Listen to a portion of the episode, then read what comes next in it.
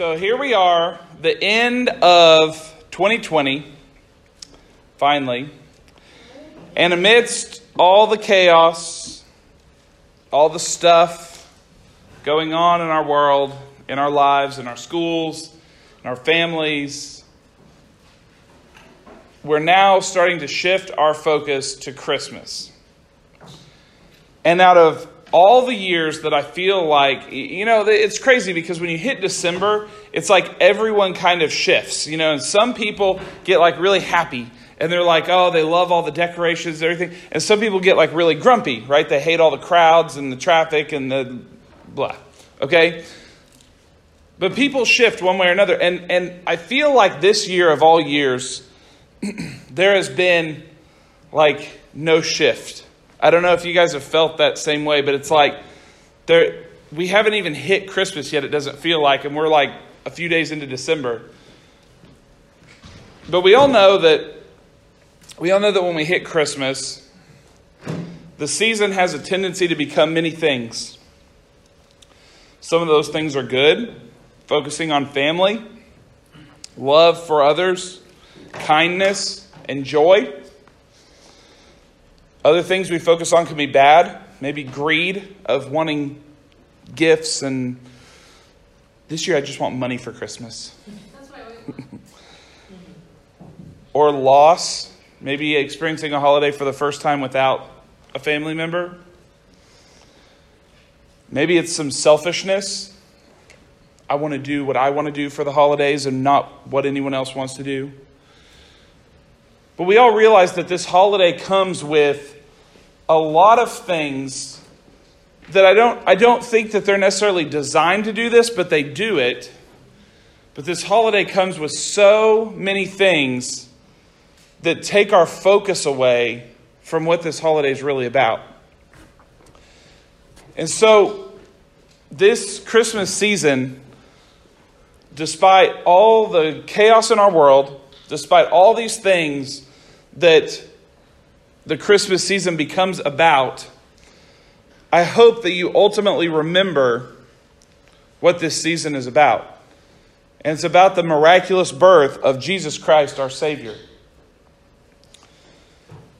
And, and I know, it, I think it's about 50 50 in here. Whether you were here at this church this time last year or not, I would encourage you to go to our youth group podcast and listen to some of the first things I put on there because it was like the first real series that I did here. but it was an Advent series. And we talked, if you know anything about Advent, there's a wreath that has four candles around it and then one in the middle. And over the four weeks leading up to Christmas, we talked about what each of these candles represented and we talked about what Advent means. And so, if you find yourself kind of like I have been so far this December, and not necessarily feeling the Christmas spirit in a way that maybe you normally do,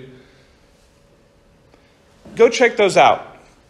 I mean, I'm not, there's nothing magical about what I said or, or those specific things. You can just Google for Advent calendars and read a little bit, but that that's there for you.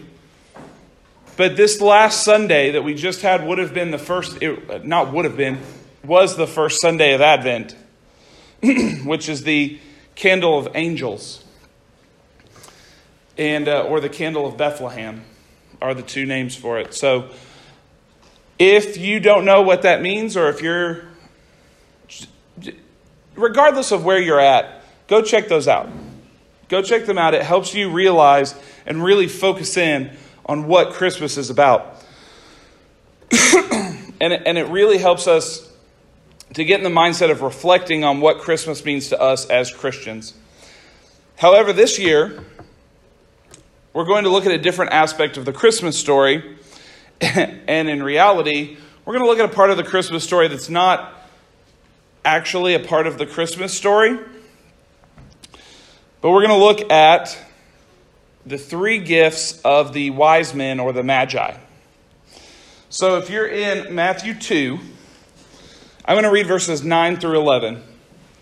says, As soon as they heard the king, they went on their way, and the star they had seen in the east went ahead of them until it stopped over the place where the child was. When they saw the star, they were overjoyed. On coming to the house, they saw the child with his mother Mary, and they bowed down and worshipped him. They opened their treasures and presented him with gifts of gold, frankincense, and of myrrh. I have a feeling if I would have asked pretty much any of you in here what three gifts the wise men brought to Jesus, I would hope that most, if not all of you, could have told me that it was gold, frankincense, and myrrh. Very common things that we know about this story. Now, what we may not know about this story is we always see these wise men, these magi, in the nativity set, right? And, and if I was telling some of you guys this story, Haley was setting up a nativity set in our house, and one of the wise men was holding his gift, and he had his head leaned to the side, and she accidentally put him where his head was laying on the, the roof of the stable. And I was like, it was the long journey. He needed a nap at baby Jesus' stable. But you always see these in nativity sets, right? The, the three men carrying gifts, usually like one of them's kneeling or something. But you, we've all seen them, right? And we all associate them with the Christmas story. realistically, they probably did not find Jesus until he was one to two years old. Okay, so they're not really a part of the Christmas story, but we associate them with the early life of Jesus and these gifts that they bring him. So they shouldn't really be in a nativity set, but I think it's important to acknowledge who they are, what they brought, and why they brought what they brought. Because what they did by protecting Jesus from King Herod, if you don't know that story, you can read a little bit earlier in Matthew 2. By protecting Jesus from King Herod, and then the second thing they did was they brought these gifts to Jesus. They have great significance in the story and in the life of Jesus. So, over the next three weeks leading up to Christmas, again, we won't have Wednesday night, the Wednesday right before Christmas. So, we've got three more Wednesday nights before Christmas will be here. We're going to be looking at these three gifts that the Magi brought. Okay? And we're going to see that these gifts are no ordinary gifts, that they all have a distinct purpose and a meaning for who Jesus was and who he would become. So, tonight's gift is no frankincense. No, I'm just kidding. It's gold. Uh, it's gold. Okay. I was thinking today. I was like, why do we say them gold, frankincense, and myrrh? It's not alphabetical. It's not like shortest to longest. Or like, I was like, why do we say it like that? Because if I say frankincense, myrrh, and gold, it sounds wrong, does it not? It's gold, frankincense, and myrrh. You've got to do it in that order. Yes, you have to do it in that order. No. so tonight we're going to be looking at gold. And I'm going to give you guys a little heads up if you plan on coming to church any over the next month. Um, Aaron stole this idea from me, not the other way around. Okay? He stole this idea from me. And so actually, we're going to be teaching these same three topics the next three Sundays in church. And actually, I'm preaching Sunday. So you will get to hear this again Sunday because we're talking about gold. I know. That does not mean that that does not mean like, oh good, I got it out of the way on Wednesday night. I'm not being here Sunday now. but tonight we're going to talk about gold. All right. So gold is like no other metal on this planet. It has unmatched value and unmatched appeal. But when we think about gold, and I don't know about you guys, but thinking of it realistically, gold is simply just a metal, right? Just like any other metal that we find in earth. I wasn't exactly sure what made gold so valuable. Or, or then that kind of led me down a rabbit hole of what makes anything valuable. And I ultimately came to this realization that things are more valuable because people place value in them. Right? Like if people want the gold, it becomes more valuable. It's just a metal, guys. It's no different than aluminum. It's just a metal. Right? I mean, it's a different chemical, but I, I'm saying like it's just a metal. So who dis, who determined that gold is valued more than aluminum? They're both just metals. That's that's. No, I'm just hear me out. I I know there are reasons. I'm not saying there's no reasons, but what determines its value is humans, right? if nobody wanted gold, it wouldn't be valuable. If no one cared what about the metal gold, it wouldn't be valuable. Ultimately, things are valuable because people value them. We see gold, and it may have, like, like I said, I acknowledge, it may have certain properties or certain abilities that make it more useful. Maybe harder to find than other metals, but after all that's said and done, it's just another metal. It was humans who decided to make it valuable and decided to idolize it for these characteristics. And we look, and this isn't some sort of new idea, right? This idea of gold being an iconic, almost like idol thing that they worship. I mean, you look back at the Israelites in the wilderness and they built a golden calf, right? Like gold, since the beginning of time, has been something that people have, like, just had this great admiration towards. Too often, I think we put the value on our own lives, or we treat the value on our own lives the way we treat the value of a metal. We listen to what other people tell us is good or not good, and we determine our value based off that. For example, someone, let's say, has an extraordinary ability in the sport of football. Okay? Now, let's just say someone is going to go play college football, maybe even go to the NFL. And when they're in high school, their value in the high school is probably a lot more valuable in the eyes of their peers and the, the school coaches and teachers and principal than maybe the student who is the best violin player in the school. So, who determines which is more valuable, an ability to play football or an ability to play a violin? People do, right? And we allow people to determine our value. For example, we listen to people when they say it's cool to be an athlete, or maybe date a bunch, maybe make bad decisions go partying and whatnot. Like we think that, oh, those people are the cool people, right? That's what you're supposed to do. or on the other hand, they say, man, they're such a nerd. Or it's so uncool to be someone who's good at school or in the band or on. No, I'm, I was in the band in college. Don't. I'm just saying, I'm just saying, you understand these stigmas that come along with things, right? I'm not judging anyone here. I'm saying that these things exist. Am I wrong? Okay. Okay. I'm not, hey, I'm not, listen, I'm not trying to get everyone all worked up. I'm just, I'm not being rude. I'm just laying out stereotypes that you guys already know. Okay? You can pretend, you can sit here and argue with me and pretend like they don't exist, but they exist, right? so how do we how do we sit here and quantify someone's value just based on abilities, personalities? Why do we do this? Why do we allow people to put value on us? Every metal on earth is different, but that doesn't make them by nature different in value. If someone I'll say this. If someone, an alien, came down to earth and there were no humans here, and there was a rock of gold and a rock of aluminum, to the alien, they're the same value, right? They, he wouldn't know. He wouldn't know that there's a difference in these values just by looking at them. To him, they're both metals. They're equal.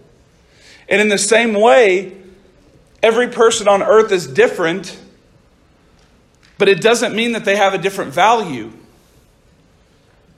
If someone came down and didn't understand social structure things, and they saw someone who was really athletic and someone who was very musically talented, they probably wouldn't know which was better. There would be no value placed on them because they don't know the social structure, what's coveted in that area.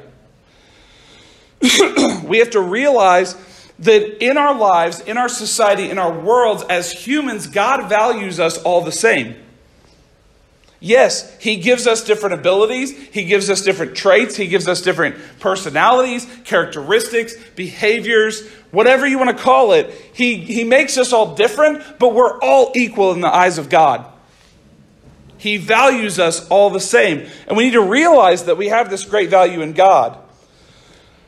The characteristic of gold that we need to embody in our lives and our relation to God is to realize that we are the most valuable thing on this planet in the eyes of God.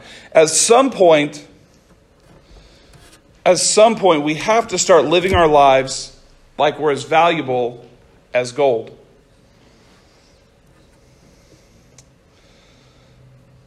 So that was kind of a sidebar that really had nothing to do with the gift of the Magi, but it's an important thing to realize that gold's value is placed by humans. Don't allow your value to be placed by humans, it's placed by God. So we've talked about the significance of gold, right? This value that it has. And it's no shock to anyone in here that back when Jesus was born, gold was a big deal, right? Like, it was a big deal when Moses was around, much less thousands of years later when Jesus is born, okay? It's a big deal. One of the things that gold was primarily used to signify should come as no shock to you it's royalty. Royalty would have been the people who could have obtained gold, had gold, worn gold, stashed gold, I don't know. Gold was something that was used to denote that someone was royal. And thus, this gift made sense to present it to Jesus because he was labeled as a king. In fact, if you look in Matthew 2 a little bit earlier, the Magi themselves refer to Jesus as a king. In verse 2, they say, They ask Herod, Where is the one who has been born king of the Jews? We saw his star in the east, and we have come to worship him. So now the question doesn't become, is Jesus a king? Okay, we, we already have acknowledged that the, that the Magi have labeled Jesus a king. But what we need to look at is rather how Jesus is a king and why Jesus is labeled a king. And, to see this and to understand this, we have to look back at the Old Testament. Because Jesus' birth and Jesus' life was all about fulfilling Old Testament prophecy because Old Testament prophecy was put in place so that the Jewish people would understand and would believe when Jesus came that he would say, I'm the Messiah, I am the Son of God, I'm the Savior of the world, and that people would say, I'm not sure if I believe you, but they have all these Old Testament prophecies that they can have like a checklist to be like, oh, okay, he did this, he was he was born here. Okay, he was born to this family. He was born. They had this checklist. So Jesus' life was all about fulfilling Old Testament prophecy. So, to fully understand why Jesus was born a king, we have to look back at Old Testament prophecy. So, in 2 Samuel 7, we see King David is promised a descendant who would be a king forever. Okay? Now, I don't think he fully understood exactly what this meant at the moment, but king, if you were a king, you were basically a king up until you were dethroned or you died, right? But God told David, You will have a descendant who will be king forever. in 2 Samuel 7, it says, When your days are fulfilled and, the, and you rest with your fathers, I will set up your seed after you, who will come from your body, and I will establish the throne of his kingdom forever. And your house and your kingdom shall be established forever before you. Your throne shall be established forever. You see, throughout the Old Testament, we see the setup of, of a Jewish king who would come and would rule for eternity. Okay, this wasn't a Jewish king who would come and rule for a lifetime or come and rule for a long time. Or a, a, this was someone who was going to rule for eternity. And when we get to the Christmas story, just to make sure that we understand that this is the king that God was talking about in the Old Testament, we see in Luke 1 where the angel that comes to Mary voices these same things. The angel says, Do not be afraid, Mary for you have found favor with God, and behold, you will conceive in your womb and bring forth a son, and he shall be called Jesus. He will be great, and he will be the Son of the highest, and the Lord God will give him the throne of his father David, and he will reign over the house of Jacob forever, and his kingdom there will be no end.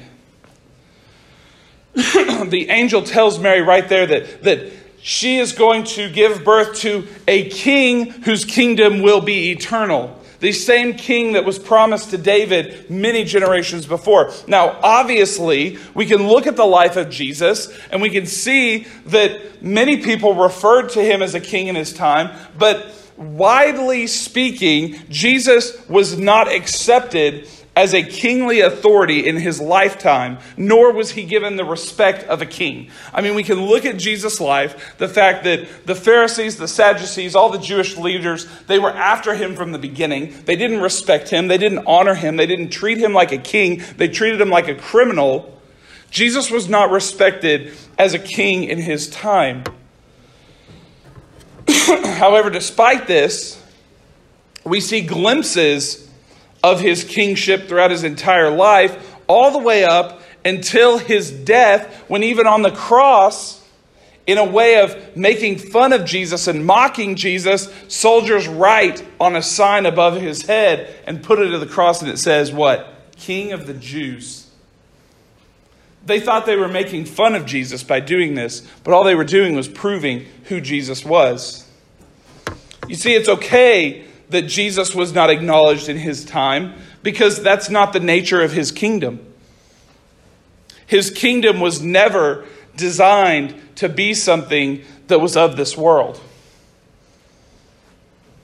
In John 18, right before he is sentenced to death of by crucifixion, Pilate is questioning Jesus, and he asks him this exact question Are you king of the Jews?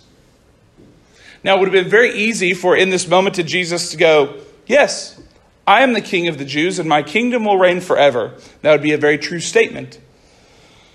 but rather, how Jesus answers this, he reveals the true nature of his kingdom. He says to Pilate, My kingdom is not of this world. If my kingdom were of this world, my servants would fight. Then Pilate said to him, Are you a king then? And Jesus answered, You say rightly that I am a king.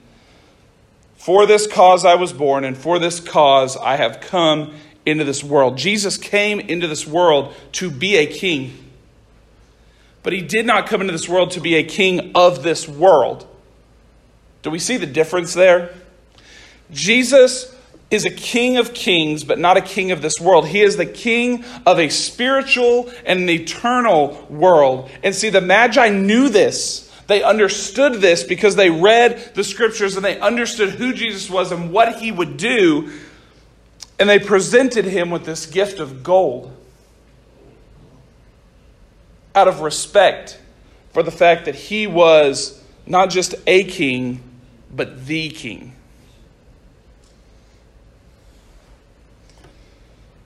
Jesus came into this world and lived in this world as a rejected king. But someday, make no mistake about it, he will return as an exalted king. However, if you read your Bibles, you will see that there will be many people who still reject Jesus as king when he returns. And when that time comes, I'm going to tell you right now, you don't want to be in the group that rejects Jesus as king when he returns. You can read Revelation and see what happens. It's not good. Spoiler alert.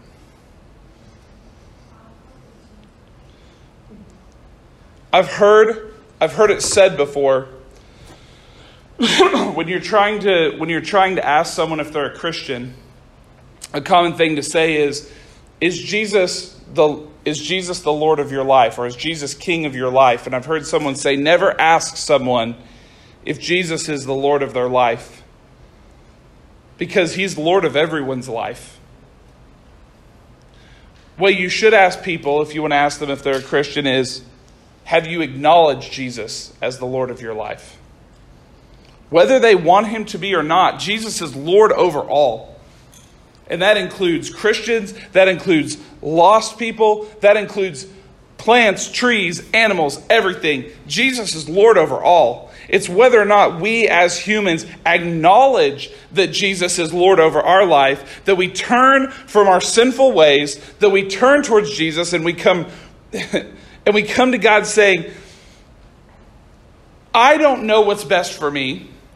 I can't be king over my own life. I can't manage that. I can't I can't understand that. I don't know what's best for me. I need your guidance. I need you to show me the way that you want me to live. You need to turn over reign of your own life to Jesus.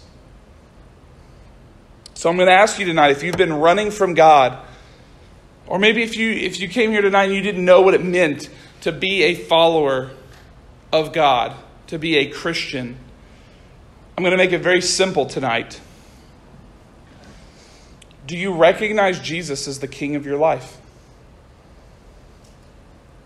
And I don't care if, if you're sitting here and you've never been to church before, or if you've been to church your whole life and you got saved when you were four and you've been a, you think you've been a Christian. That doesn't matter if you don't make Jesus the king of your life. So if you're sitting here tonight, I'm going to ask you one simple question do you recognize Jesus as the king of your life? Meaning that you cast aside what you care about, you put aside your selfishness, what you want, the things that you desire in life, and you only care about doing what God has ordained and designed and called you to do with your life. Maybe you're sitting here tonight and you've never accepted Jesus as king before. You need to experience salvation. And, and let me tell you right now, if that's you tonight, please, please talk to me, talk to an adult after this. Make sure that you've got Jesus as the king of your life. Or maybe somewhere along the way, you've made yourself king of your life. Maybe at one point in your life, Jesus was the king of your life. Maybe things changed you lost sight of what was going on. Things were going good. You kind of had it under control. and you made yourself the king of your own life. Maybe you need to turn that over to Him tonight. Maybe tonight's the night you, you look and you go, Jesus, I need you to come back in and be the king of my life. Man, guys, I I like to I like to think that I know what's going on in your lives, but realistically, man, you guys got so much going on in your lives that I couldn't even know about. I, am happy to hear about it if you want to tell me, but I don't know what's going on in your life tonight. I don't know what you need to talk to God about tonight. I don't know what you may need to talk to someone else in this room, a peer, maybe an adult. I don't know. I don't know where you're at tonight. But if God has laid something on your heart tonight about where your priorities are, about who's the real king of your life, man, please talk to someone. Don't leave here tonight with that on your chest. I'm going to pray for you guys right now, and then we can get out of here. God, thank you so much for sending your son Jesus. What this season is all about, God. I thank you for showing us that he is a king, not a king of this world, but a king of all. Most importantly, though, that He is King of our lives, God. Pray that if anyone in here does not recognize Jesus as the King of their life, that you would open their heart to that tonight. I, I just, I just feel that someone in here needs to, to accept that Jesus is Lord of their life tonight, God. And I just pray that you would open their heart, soften their heart to hear those words tonight. God, I pray that you give them the boldness to talk to someone about that feeling. Give them the boldness to, to share that with someone so that they can help them find the path that their life is supposed to be on, God. God, we praise you for who you are and what you do and this plan that you have for us. God, I thank you for all that you do, and I pray that as we go through this season of Christmas and Advent, that you would help us to remain focused on what you've done for us, God. Help us to not be distracted by all the nonsense, all the flashy lights, all the fun. Help us to stay focused on you, remain focused on you through all that, God.